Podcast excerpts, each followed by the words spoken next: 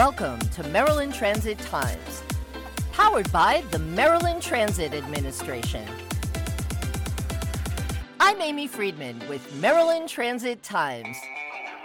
You may think of a rodeo as a way that cowboys show off their skills. Here at MTA, our bus rodeo competition is the highest test of bus operator skills. Antawan Briscoe is MTA's returning bus rodeo competition champion. What kind of skills does it take to be a rodeo champion? And what is the rodeo about? Antawan fills us in. The Bus Ride Rodeo is a event that they have every year in October.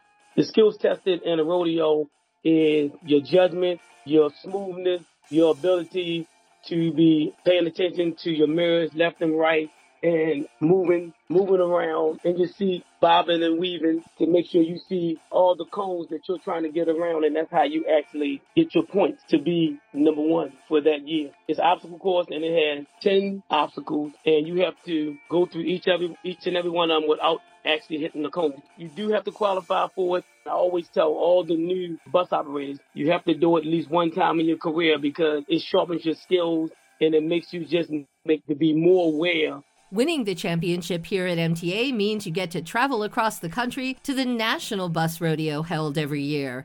It's agencies all over the country. My previous competitor, he went several times and he said the competition is very stiff. So you have to be on your A game. And that's what I plan to do.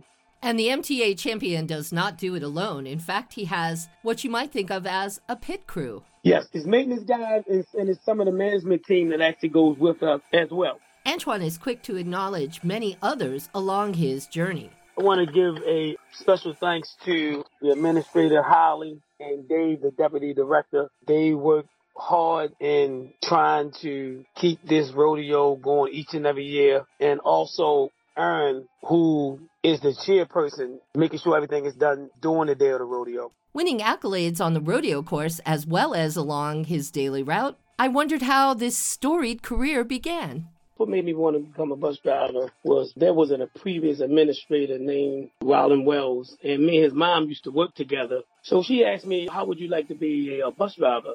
It seemed like something I probably could do because I'm a people person and I always looked at her as the mother figure. And that's how it came about. The story has been written because I'm still here. I've been with MTA for 27 years. After 27 years, he's learned a lot about what really matters just being kind and courteous to the patrons and most important, just being patient while you're driving. I like maneuvering through traffic. It's a, you know, it's a big vehicle. It's a challenge for me each and every day. And what makes that challenge worthwhile? It's definitely a rewarding because when people are do the work and they miss one bus and then you come right up and you on time and they be like, I'm so happy you on time. Like I said, everybody on the bus can tell you I'm on time every day. I try my best to be on time because I do understand I rode public transportation, so I know what it's like to have to be somewhere at a certain time, and I'm very respectful of that. It's very rewarding, real rewarding. Clearly, MTA will have our best foot forward with Antawan and his team. So, how's it looking for the chances at the Nationals? We're going to go out there. We're actually going to do our thing. We're going to do our thing. One of my main goals, I want to come in first or I want to play. Everybody is trying to do their best and come back with that big trophy. For Maryland Transit Times, I'm Amy Friedman.